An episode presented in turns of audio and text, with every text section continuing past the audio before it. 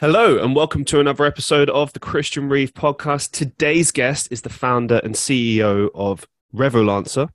His name is Karl Swanepoel. Welcome to the show. How are you doing? I'm doing well, thanks. Thanks for having me. How are you? Uh, it's a pleasure to have you, man. Um, yeah, I'm I'm doing very well. Uh, it's been a while since I've done a show in the morning. Like, this sounds strange for anyone that's new to the show because a lot of the time when I do this show, I tend to have guests maybe like say stateside and they're in a completely different time zone. So I've got to kind of like try and adjust accordingly. And I, I mean, I don't mind either way. I love just doing this show, but you do have to kind of adjust yourself a little bit. And, you know, like maybe I'm caning a bit too much coffee around 5, 6 p.m. Um, so it's nice to do it in the morning for a change. But yeah, anyway, um, let's just jump straight into you, man. I want to kind of get behind who you are a little bit more because I love the idea that you've got um, with this company. There's a lot we can of ground we can cover. Um, just to give you a bit of uh, background on me, I've, I've got a marketing background. I've been in the industry for several years, so and I've worked in business, um, studying business all my life. I've always been a bit of a big business nerd fan, if that's a thing. I don't know, just a fan of business. that, that, that's a thing, isn't it? Yeah, people like things like Shark Tank and whatever, so that you can be a fan of business. Anyway, talk us through the beginning of your business career up until this point. So talk us, walk us through, because I, I, saw on your LinkedIn and various other places online that you've kind kind of got quite a story career. There's a lot of different uh, industries you've worked in and, and different levels and stuff. But walk us through in your own words your career so far. Sure. Um, I mean, I, I, guess hard to think of uh, exactly when it started, but I, I, guess you know right at the beginning where it started was um, when I was 13. I decided that I wanted to be my own boss, and that I never wanted to work for anyone else. I, I don't know why I decided that, but I had a very strong belief there and it really stuck around. So quite quickly, um, I realized I needed to take it very seriously because that's not an easy thing to pull off. Um, so I started by trying to make money online. Um, I found freelancing platforms, so I started freelancing on there. Uh, quickly grew unhappy with how these platforms operated. So I decided to start my own freelancing platform at the age of 15. Um, started it with about 200 pounds. Kind of a, a, a, crazy story behind that, but in the end, I, I had to sell it because I was too young to have a PayPal account, and they didn't they didn't no they wouldn't let me they wouldn't let me keep operating it. Um, so I, I, I sold that just before my 16th birthday. Um, and uh, and yeah, since then I've been involved in a few other projects. So mainly a kind of a marketing and web agency that I, I started. Had an office on my local high street. That was again a really stupid idea because it just the rent, you know, ate all of what would have been profit, and we could have easily run it remotely. That's something I want to ask you right off the bat. Um, what do you make of remote, like the idea of just say companies not having a physical location. Because a lot of the companies i've worked for in the last say year and a half would either rent out like a WeWork space or something like that or they just wouldn't have an office at all. It'd be completely remote. And i i i'm with you. I think as far as business costs are concerned unless you for some reason have to have a physical location to sort of operate out of i don't see why you should invest that money there. I mean, a lot of the companies I worked for in the past, you could tell it's all about like, oh, we want to have the big swanky office in the city location to show off. I get that. Mm-hmm. But at the same time, why? you know what I mean? Like it's like I think it's much more impressive to be like, hey, look at these spreadsheets. like look how look how well we're doing. Um, but yeah, no, I mean, just yeah, let's let's talk about it. I mean, what what? Okay, let's let's rephrase the question a little bit.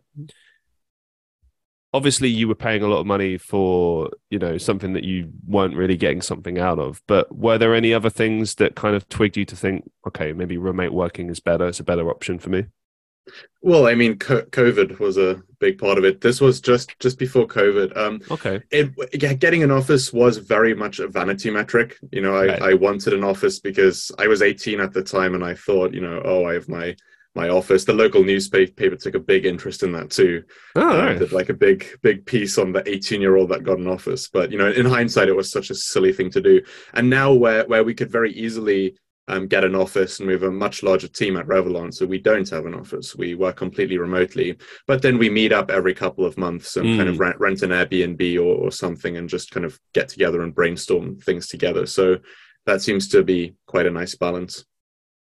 Yes, and it's interesting as well because all right, right there you said like an Airbnb somewhere cool, like a, probably like a house setting or something yeah. like more relaxed. Like I, I personally feel like it's you can get so much more done from home, and in in the companies that I've worked for over the years, uh, you know, so, so, a lot of the time you have like a hybrid model, which I think is it works. You know, if you've got like a physical location, sometimes it's nice to go into an office or meet up with the team. You know, I, I totally get that, but I, I don't know. Like there, there are some places that I worked where, like, I actually I remember one place I worked. I had to actually go to a different floor of the building to get away from the noise because people were just so loud, and I was like, I can't get anything done here. But when I was at home, surprise, surprise, I got a lot more done. And I don't know if that's because of the noise factor or just feeling comfortable or whatever. But like, I don't know. It's I think how how the the measures that you go to to make your staff feel more comfortable,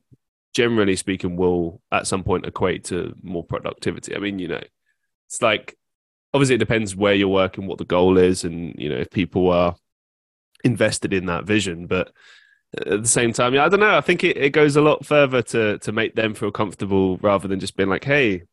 Here's that pinball machine in the middle of the office that we're never going to use. Like, it's just, it's like uh, I don't know. I hate startup culture. I'm sorry. Just that element of it. Yeah, everything else is, is great. It's always fun to be part of something that's growing in the beginning stages. But um, I've seen a lot of like major companies replicate this, like mm. bigger scale companies, and it's like I don't know. For me, I feel the most important aspect asset that you're going to have is the people in your company that way, always comes down to that because they're the people that make you know, the vision happen. But um, anyway, let's move it forward. Talk us through specifically how Revolancer came to be. So you gave us a little bit of um, background behind you know your your career up to this point and why you made the decision to kind of move in that sphere. But talk us specifically about this in a particular business. Sure. Um, so yeah, I mean, it came from being a freelancer, realizing that freelancing platforms aren't serving freelancers right. Uh, that was back in 2014, 2015. Um, I then started my own platform, sold that, then started working with clients directly, not via um, freelancing platforms. And then when COVID came, we were you know in a COVID lockdown in early 2021. I was looking at these freelancing platforms that I started my journey on, you know, six or seven years before that, and realized that they hadn't changed a thing. You know, I, I already thought that they were massively outdated um, back in 2014, 2015, and they hadn't changed anything back in 2021. They haven't changed anything today. Um, you know, and they're just so set on their ways, and it's really not compatible with the way that we work remotely nowadays. So that's when I decided to start Revolancer and you know do something about it. So you're not the only company that's obviously offering freelance oh, a freelance platform, shall we say? I think, um, if I'm not mistaken, there's Freelancer, Upwork, a few other platforms, Fiverr, etc. And they they all kind of vary as far as like what their particular offering is. I'm on some of those for things like voice acting and copywriting, and uh, you know, I've had like some success for it, but not really. But that's just my personal experience. But something that kind of stood out to me is that you guys charge zero commission. And so I was like, okay, so how are you making your money? like, um, what, like, without being too probing, but it is kind of my job. Um, how are you making money? Is it through advertising or is it like some sort of um, a freemium model where you pay for features down the line? Like, how exactly are you guys making your business? Yeah, so it's a freemium model. We have a, an optional plan called Revolancer Plus, which just unlocks some extra features like being able to send more proposals to clients and a couple of other mm. things.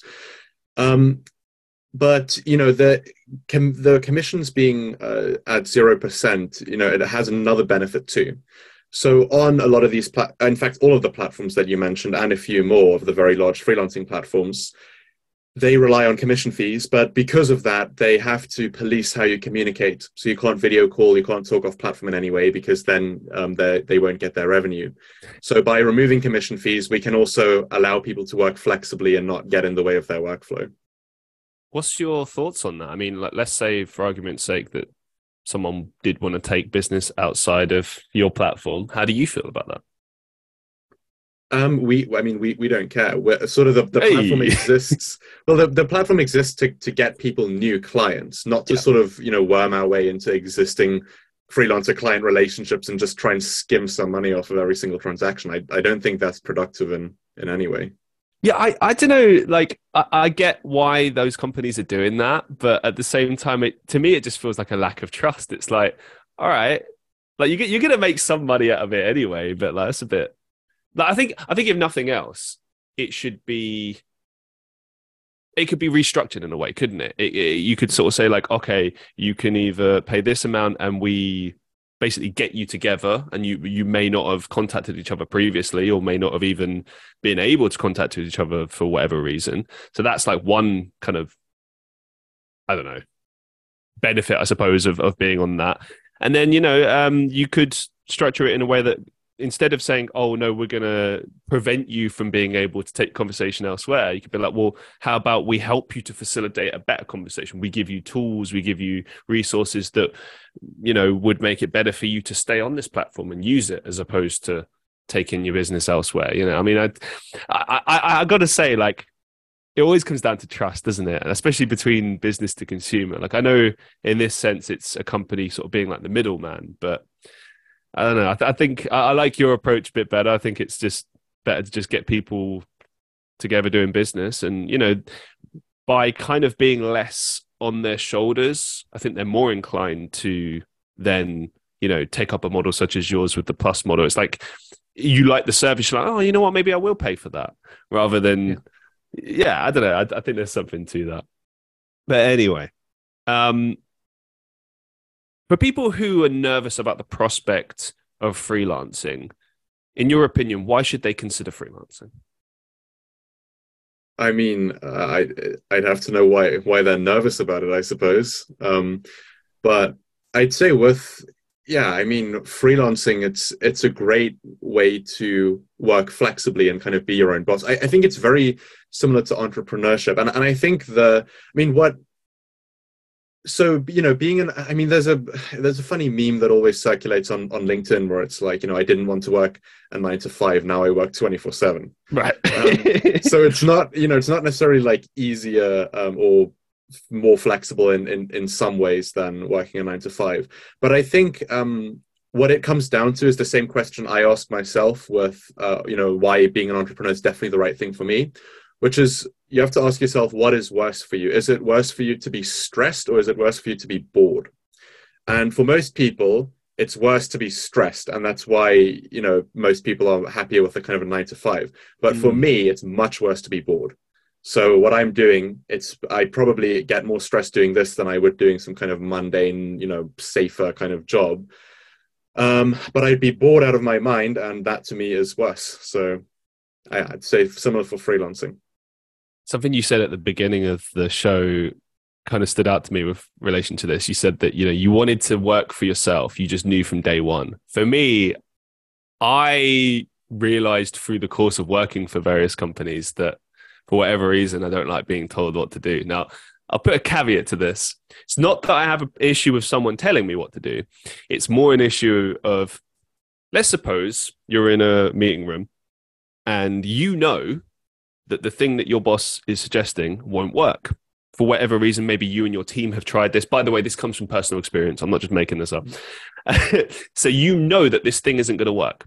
And your boss says yeah but you know mm, we're going to do this anyway. And you're like why?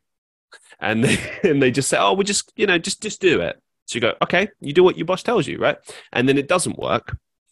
And then several months later you go to review inevitably and they're like, "Oh, I don't understand. I don't understand." You're like, "Well, if we'd have done it this way that I suggested, it would have worked."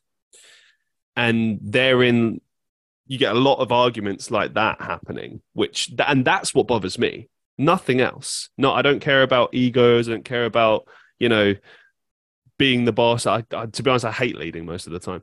Um, yeah, I'll do it if I need to, but like I just like being part of a team where what you say and do is valued and, and you're it's it, it's a bit. Like, do you know? It's a bit like being in a band. I think in some ways. Mm-hmm. And hear me out with this analogy. But if you play for the song, the song will be better. If you play for yourself, it's probably going to suck.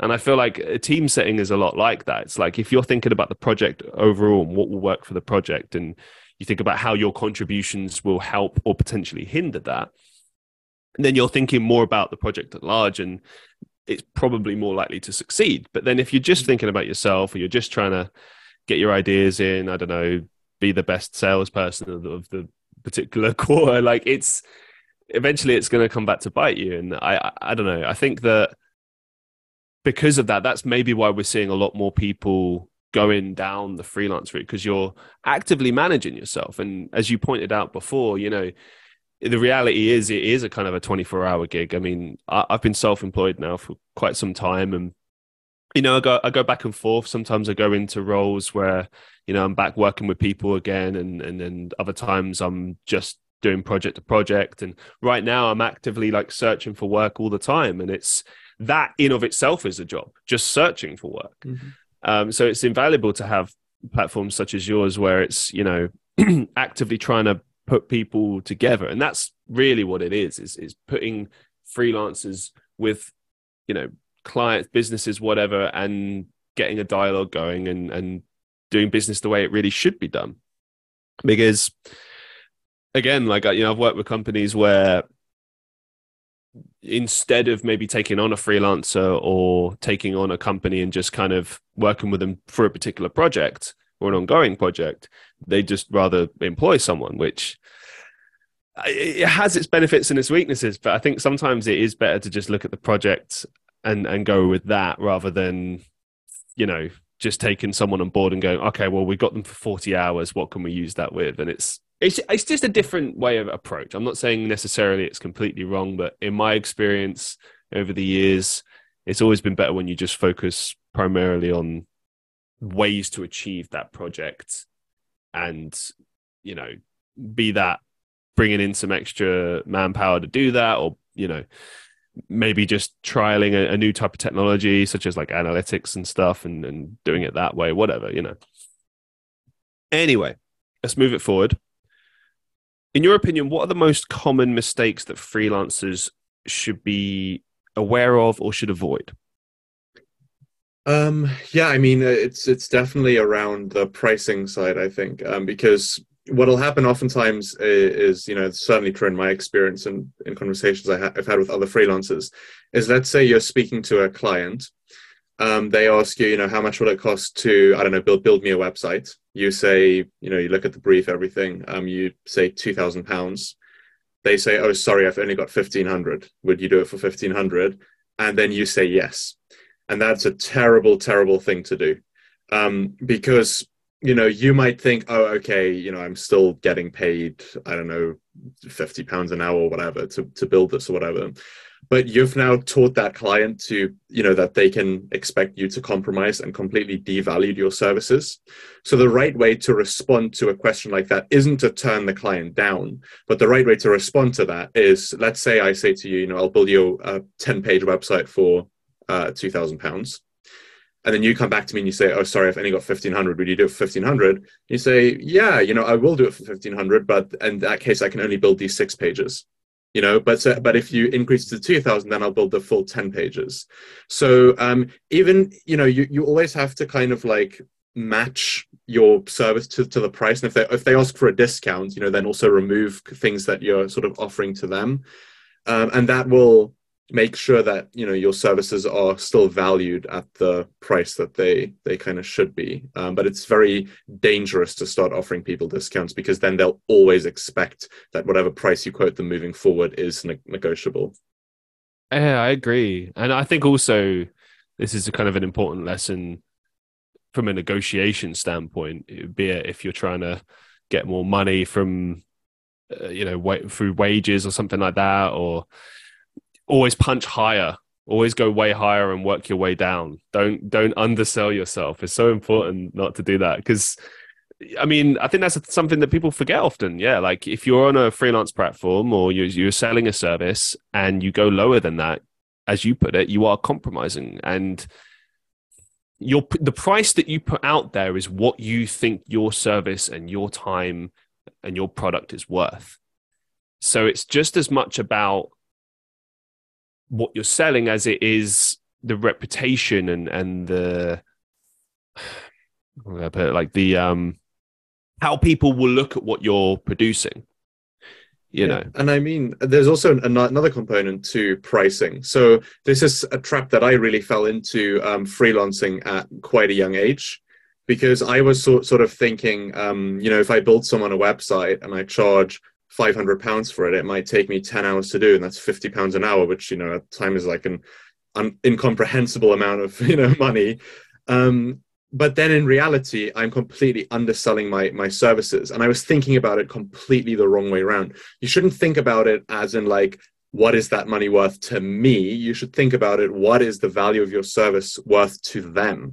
You know because building them a website might mean that they they you know triple their sales or or whatever and they go from i don't know um, 500k in sales to 1.5 million in, in sales and at that point you know what percentage of that is the website now worth you know probably you could argue ten thousand pounds or, or more easily, right?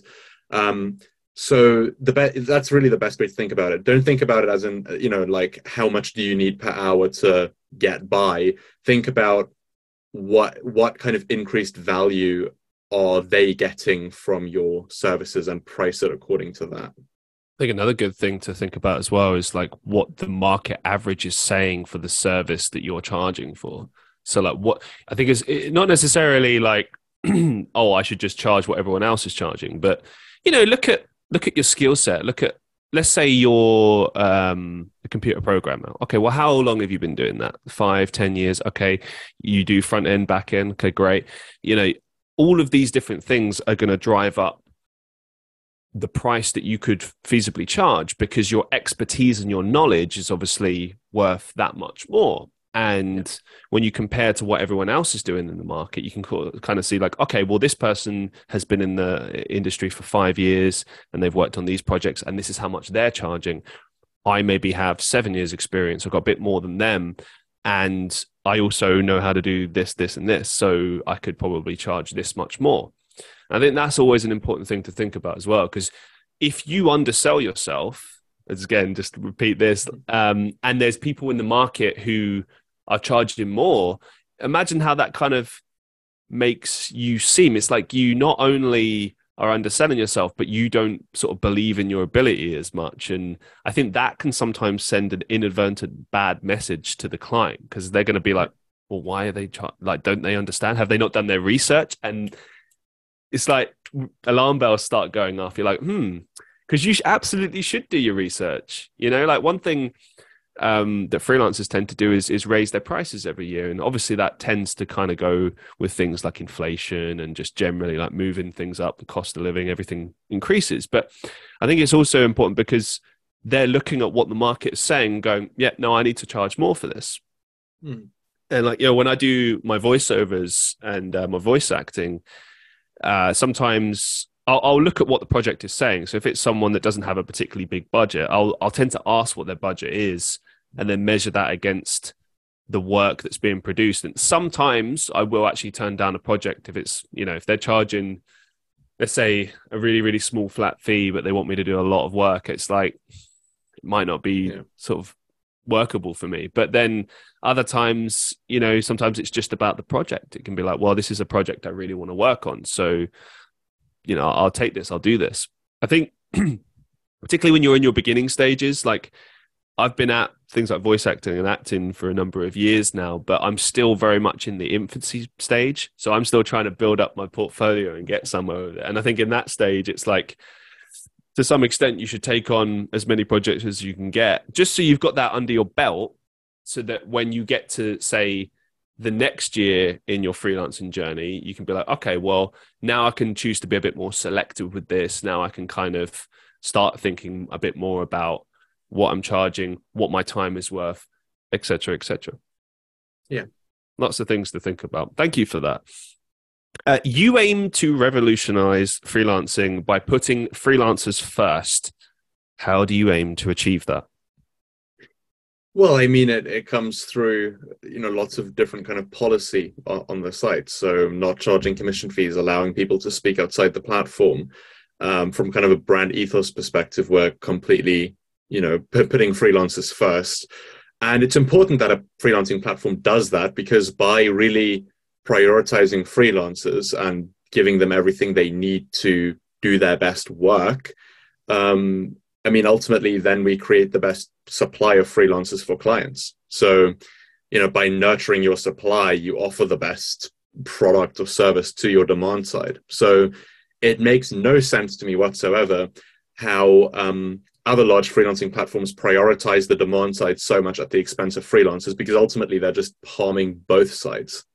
But if you prioritize the supply side, you can create a better service for your demand side. And there is actually an example of this working too, which is a platform called Rightmove that you might have heard of. Um, so they they completely dominated their space by not focusing on home buyers, but by focusing on estate agents. And that way, by really pleasing estate agents, they got the most high quality listings. And ultimately, that's most useful to a home buyer.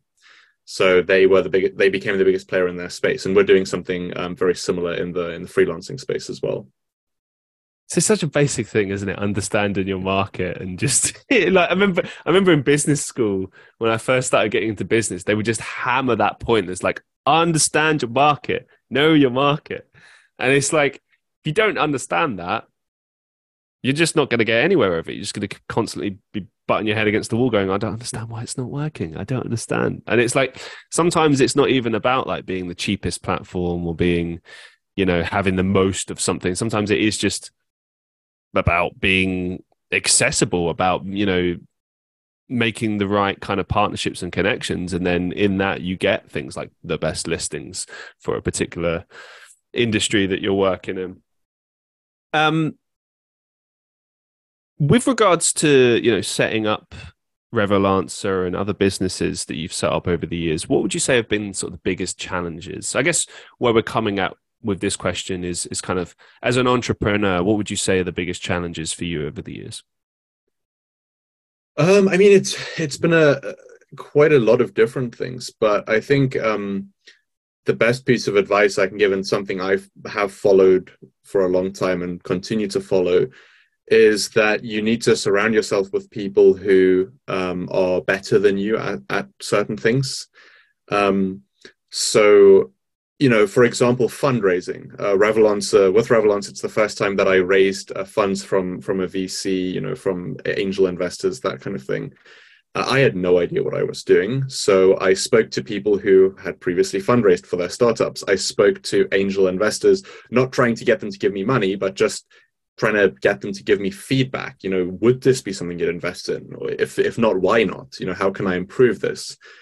Um, and then through those conversations, I put together a re- really good kind of pitch, really good narrative. And then when I went out to fundraise, I managed to um, do do so, you know, relatively easily, uh, even though it's not something I, I ever did before. So um, I faced lots of challenges, but the way that I always approach them is by, um, you know, learning from the expertise and experiences of other people who have faced challenges like that in the past and, and overcame them.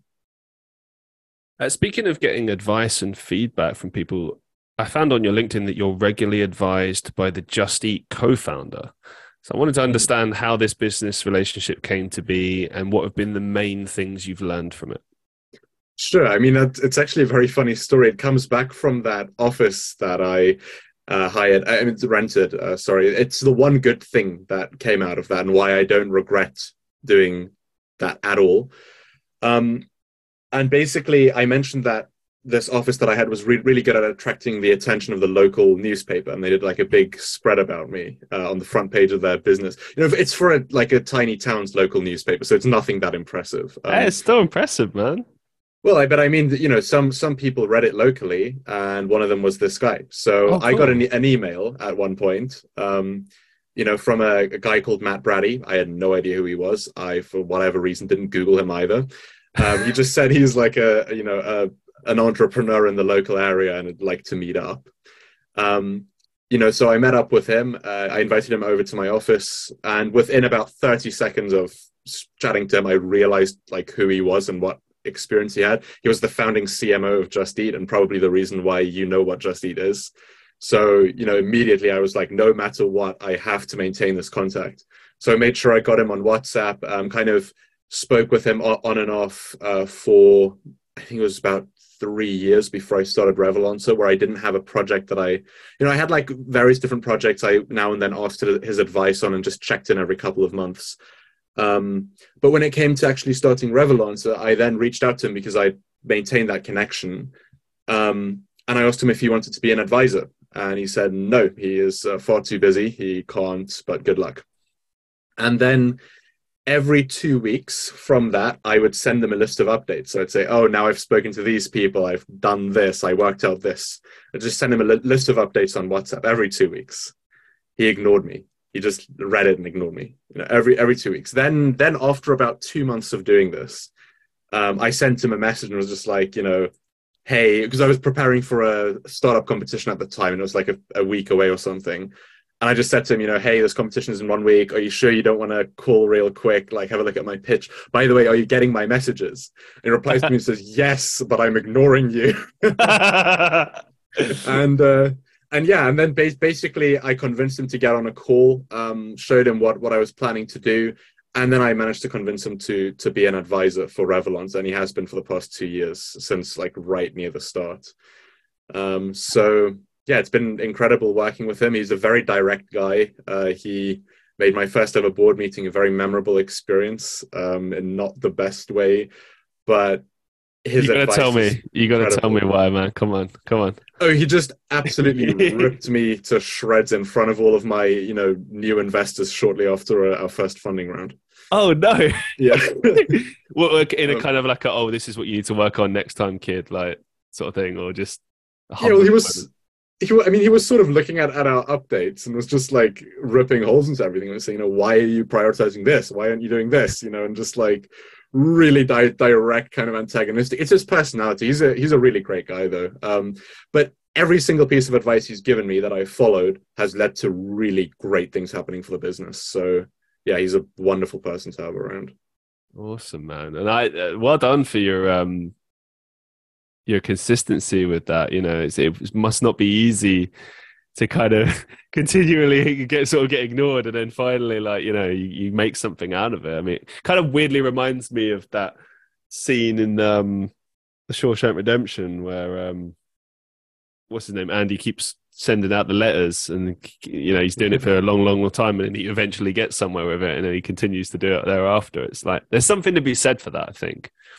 You know i mean much like this this show that i'm doing now i mean i've been doing this nearly three years, and um, the the numbers are slowly getting there. But I think the biggest thing that's blown my mind is just like all the different types of guests I'm getting on the show. You know what I mean? People reaching out, such as yourself, who want to be on the show, and I'm I'm just like really taken back because it's like for me, I just started this you know, sometime during 2020, just because I wanted mm. to do a podcast. And I didn't really have a particular vision for it. Now I do. Now the story, I suppose, for the show is to kind of share other people's life lessons and stories and journeys and kind of deliver something that is somewhat inspirational to people or motivational or even just funny and sometimes, you know, whatever. But it took a while to kind of realize that vision and that and that goal, I suppose. And uh, it's something I'm always working on. And now it's like more fun than ever. And it's it's funny to think about because you know sometimes you do get bogged down with things. It can be frustrating. It's not always where you want it to be. But then you have these small successes, and then it's like stages, isn't it? it? Everything comes down to that, and business is completely like that. You've got stage one, stage two, quarter one, quarter two, quarter three, quarter four, and then before you know it, you're you're at the top, and you're like, oh wow, like I remember when this was going nowhere. What what changed? And it's like a lot changed. You changed, and your approach and your mentality and your approach, attitude, everything. That's really what changed, and that's what makes the success. I think. Yeah, completely agree. What advice could you give to aspiring entrepreneurs, just in general? Like I know you've given a little bit throughout the show, but like, let's say someone who's just such as yourself, you started at a young age. Um, yeah, let, us start there actually. For any sort of young budding entrepreneurs, what would your advice be? Um, don't be afraid to fail and just be very persistent. I mean, most of everything that I've tried has failed. Um, I have experience in a lot of different fields as a result of that, though.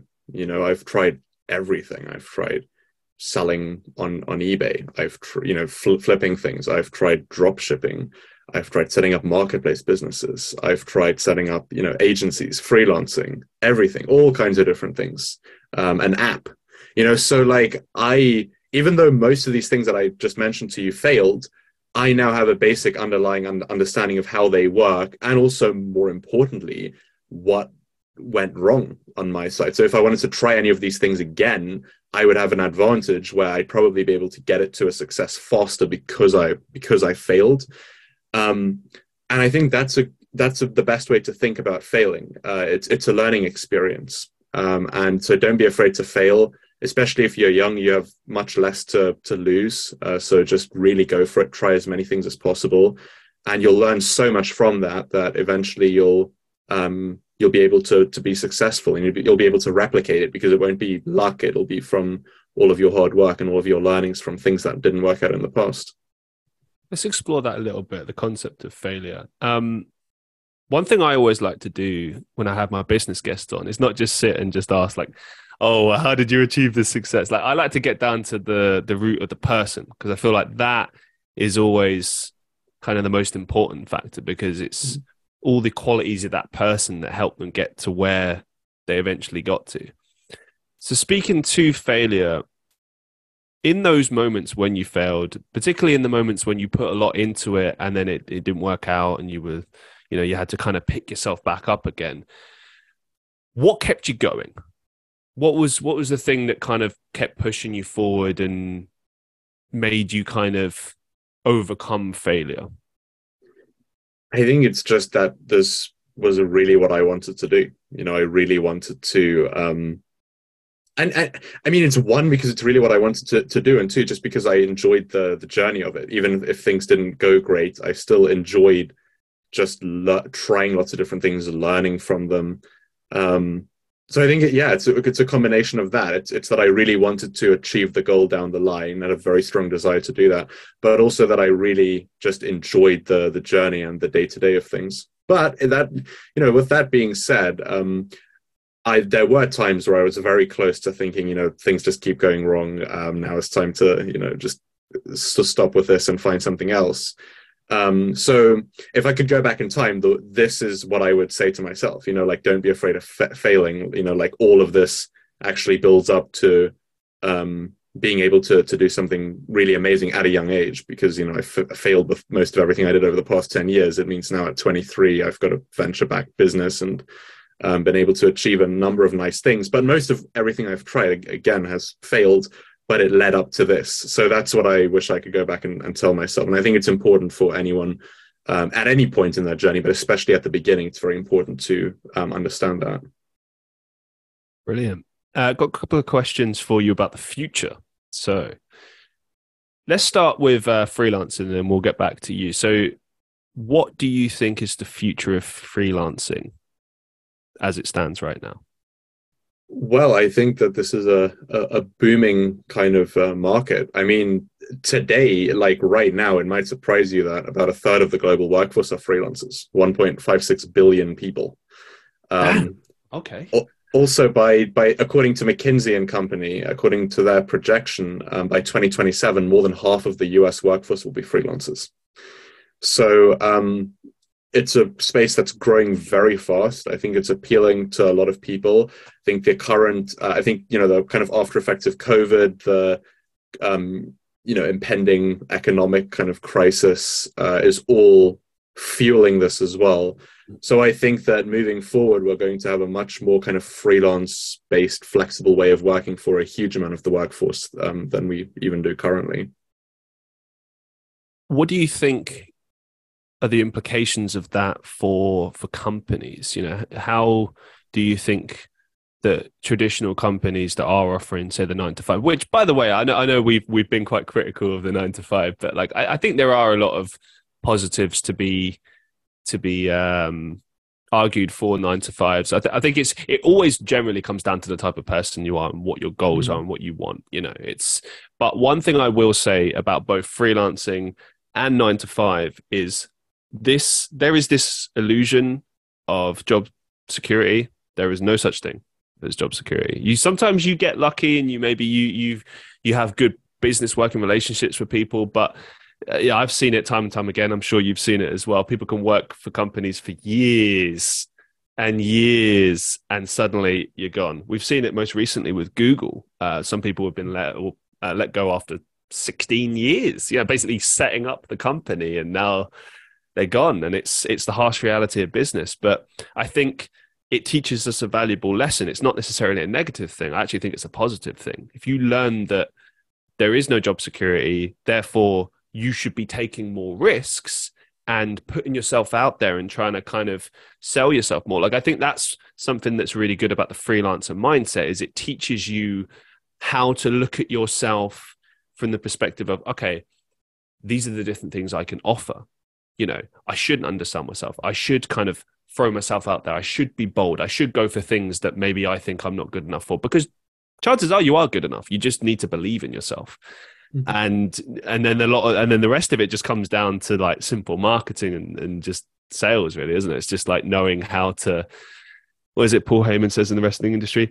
Um, accentuate the positives and hide the weaknesses. or if you need well, to talk about the weaknesses, then work on them and try and get better.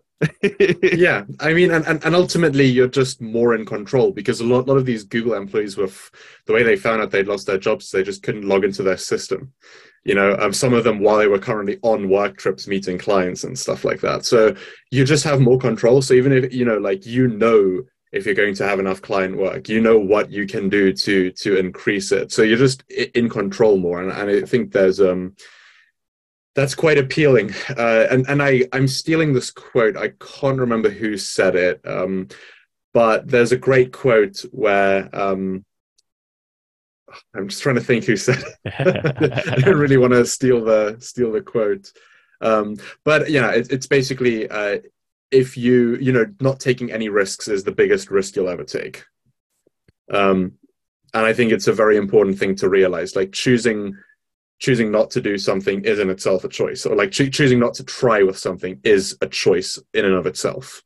And you're kind of guaranteeing you know and if you're scared that if you try something that you'll fail not trying guarantees that you'll fail at you know achieving that thing. So yeah I'll add to this as well because I'm trying to become an actor and a voice actor, and you know look, that's a very tough industry to make it in. I'm very aware of that. I know the, the odds are stacked against me, but one thing I will say, speaking to risk and, and, and trying, is that a I've tried to be successful and I've tried to kind of do things like the standard nine to five in marketing. I've tried to do customer service and all those things. I worked hard and I made the best of them, but it just wasn't for me. I knew in my heart it mm-hmm. wasn't for me and that I needed to take a risk on myself and try these other things because that was what would make me happy in life. But one thing that I've realized about fear and the concept of taking risks is a lot of the time it comes down to just people's concern about money. You know, it's like, mm-hmm. oh, how will I make money? How will I afford to pay the bills? And it's like, you will find a way. Like there are so many ways to make money now. And sometimes it, you know, yeah, you have to take a sucky job here and there to do it. And, but that's fine. You know, it's in this book I started reading, um, just finished it the other day. It's called Andy Nyman, The uh, Golden Rules of Acting. Mm-hmm. They, they describe the period between acting jobs as your resting period. And I love that idea I think that's true in freelancing too. It's like, you know, you might not always have loads of ongoing work, but that doesn't mean that you're a failure. If anything, it just gives you time to reevaluate what you're doing, tweak things, whether that's, I don't know, your, your CV, your portfolio, maybe even taking up a course or something, pitching ideas to, to clients, reaching out to, to connections of yours. You know, there's always something you can be doing. And if you're not getting work, it's okay. You will find work in some shape or form and you will get to where you want to get to. It just might take some time and some patience. Yeah absolutely. A couple of quick fire questions for you completely unrelated to our conversation today. This is just about you Karl. In your life, what's the best advice you've ever received? I mean, I'm I'm going to sound very boring, but it really is this whole idea of just being very persistent and um, you know just jumping in the into the deep end with uh, everything that I try. Brilliant. And uh, what's the biggest life lesson you've learned so far? Hmm, that's a good question. biggest life lesson. Um, I think probably that if you help enough other people get what they want, you'll get what you want. I, I think that's a it's a good philosophy. I think it's it's true as well. Um, I think there are many, you know, many very, very successful business people um, who people complain. I mean, pe- people complain about billionaires um, with good reason in a lot of ways as well.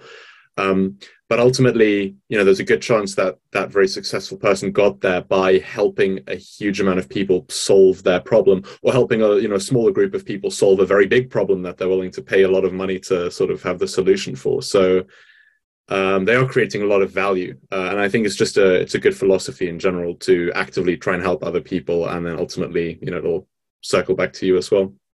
Yeah, I agree. And also, I think it's just good to constantly be trying to work with other people. I mean, that's part of the reason why I do podcasting. Uh, other than just loving doing this, I'm also trying to meet people and grow and and get somewhere and and you know learn things. And mm. um, one thing I read in this again in this acting, this is a brilliant book. You guys should really get this. Um, even if you're not an actor, it's just a good book in terms of life advice. But um, one of the things it speaks to is this idea that you know you got to kind of look at everything that you're doing mm-hmm. and break it down and kind of consider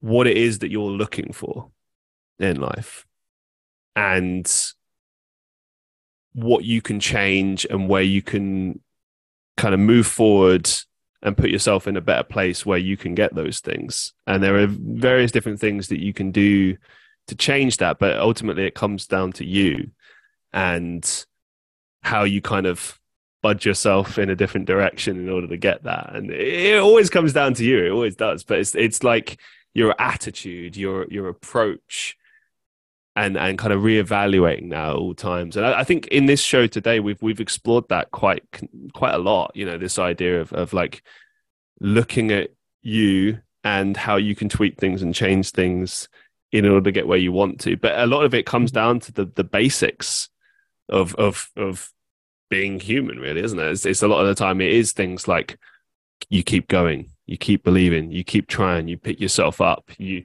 you know it won't always work out. Um i forgot my point before but i've come back circle. Uh, one of the things that i like to do is is connect with different people. And by doing that i learn so much and i'm then able to use that in other fields. And i think one of the things i discovered through podcasting is that I was able to have a conversation with someone and go back and forth. And there's so many little things that you learn through that. Sometimes it's your you know it's your time to lead and to guide the conversation and, and speak more sometimes you take a seat and you and you listen more and, you, and it's it's good like knowing when to listen when to talk um and also just kind of always putting yourself out there, always trying different things, even if it might not necessarily sound like it's going to work. Just try. How do you know? How do you know mm. until you tried? There yeah, you go. Absolutely. As we draw things to a close for today, do you have any upcoming projects or final thoughts that you'd like to share with our listeners? Oh, I mean, we're building an interesting platform at the moment um, to help freelancers start their journey by exchanging skills. So, um, you know, where you can kind of deliver work to other people, build your portfolio with real client work, and then exchange that for help with your brand. So, consulting with a more experienced freelancer, getting a website built, um, getting some marketing done for you, that that kind of thing, and really helping the community. And what we've found is that this already very frequently happens, and that the people who do it um, really enjoy doing it. So, nine out of ten people who have exchanged skills before would, would do it again from from our research. So um, that's a very exciting project, and you know, hopefully just another step in um, permanently improving the freelancing space. I wish you the best of luck. I think what you're you're doing with this company is brilliant, and um, it was, was one of the when when your team reached out to me, like I was already interested anyway because I love having business guests on. It's always fun.